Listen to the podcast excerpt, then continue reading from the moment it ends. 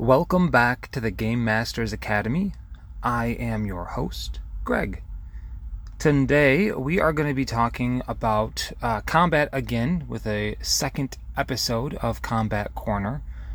This one is designed um, as a relatively easy combat for a group of four fifth level characters, and we'll talk about scaling at the end on things that we can do to increase the difficulty depending on your party, depending on team composition, as well as uh, depending on the builds that your characters have.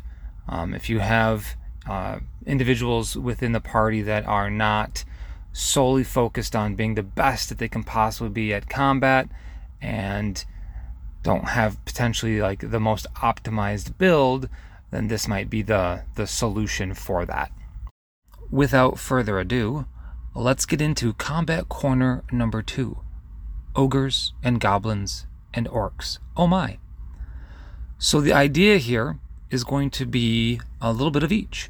So four just regular goblins, one ogre howdah.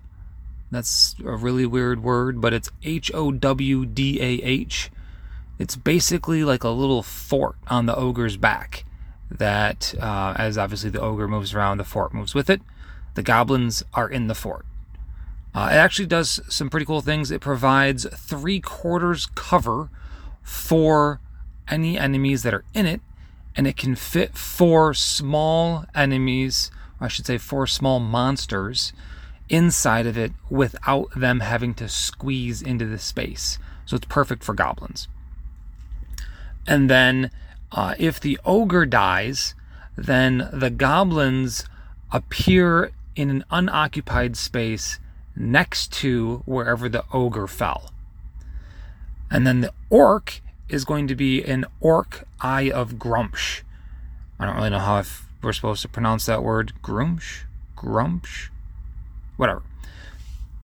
So the way that I envision this is our party comes across a encampment or a fire that is surrounded with these oh, six individuals.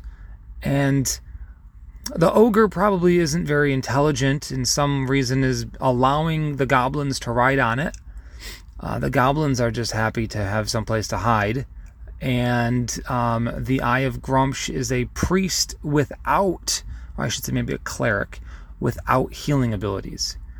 And so when combat starts, uh, the uh, the priest should probably cast uh, bless on three of the goblins. Uh, the goblins are going to have a lower chance to hit, and to have them be able to do anything, you're probably going to want to have uh, an, an increase to that ability. The goblins use their ranged attack in the form of a short bow to spread their attacks around the party, uh, probably uh, backline, maybe casters, things along those lines, just to, you know, be annoying, basically. And then the ogre is going to potentially walk up and engage the tank of the party and then punches him in the face. So that's generally speaking how I would envision this. Uh, technically, the CR for this particular in combat is going to be two for the ogre, two for the orc, and a combined one for the goblins. Each of them is a one quarter, and there's four of them. Now, if you're an experienced DM and you're thinking to yourself, a level 5 party, four goblins, they're going to end up eating a fireball, so we should do something different. And I would challenge you on this. Why? So, part of the reason that the wizard took fireball is so that he could fireball multiple things at one time. And so I would just let the dice decide. If the uh, the ogre gets to go first and he is able to engage with the spellcaster, that spellcaster is going to have a harder time casting Fireball. Or if he engages with the tank, the spellcaster is going to have to Fireball the tank. And again, I don't want to remove the opportunity that our characters have to have a shining moment. So I would say leave it like this and accept the fact that if the wizard goes very first in combat, all your goblins are going to die. And that's just kind of how it is. But at the same time, for that wizard, that means that they're fireballing four enemies all at once. Well, technically five, all at once. And they're basically changing this fight single handedly. So I wouldn't really take that out. I wouldn't want to remove the ability for that to happen. A couple things to highlight with the Orc, Eye of Gruumsh, is that it has the aggressive trait, which allows it to effectively dash as a bonus action as long as you're moving directly towards a target. So you have a little bit better range than you would normally have uh, with a regular uh, combatant. And it's tempting to put spiritual weapon as our concentration, but then again, that would remove bless. And so I think you're going to get a better benefit out of blessing the goblins and allowing them to have an actual chance to hit. And then as soon as they get fireballed, burning hands, or whatever AoE spell is going to take all of them out, then we could potentially switch over to spiritual weapon here and weaponize our bonus action instead of just rushing with it. So let's talk about the makeup here of this party. I shouldn't say of the party, but of the monster group and why they're all together. So I envision that this orc Eye of Gruumsh is currently out on a quest to bring additional members in to understand and worship Gruumsh. And such a weird word to say.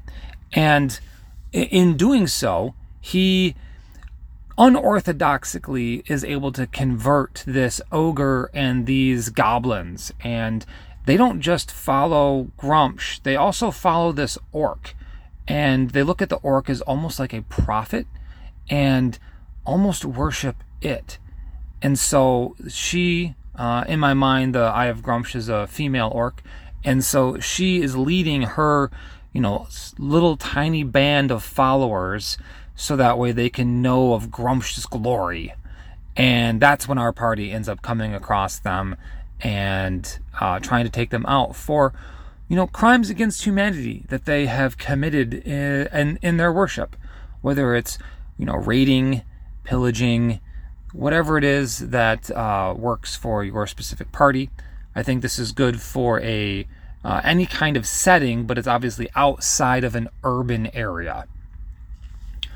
So, if we wanted to upgrade any of this, so that way it was uh, scalable, or maybe you have characters that min max, things along those lines. There's a couple different things that we can do. We can upgrade the goblins to goblin bosses.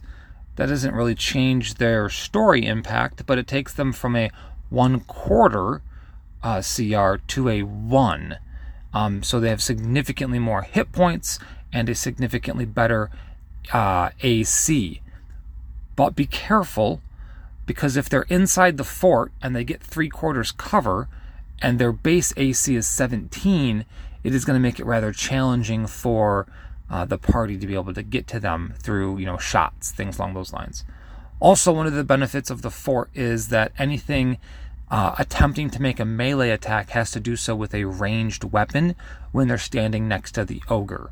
So that really eliminates a lot of just your straight up, you know, single handed weapon type fighters. So that's one option. Uh, secondarily, we could upgrade the orc to an orc war chief. Again, I think that keeps everything pretty much the same. Uh, and so you could upgrade the orc to the orc war chief. Uh, that increases the CR of the orc character from 2 to 4. Um, if you are in a party of, let's say, 6 or even 7 uh, members that are all level 5, I would sincerely look at upgrading possibly both. Uh, running the Orc War Chief, the Howdah, and then four goblin bosses within the little fort thing on its back.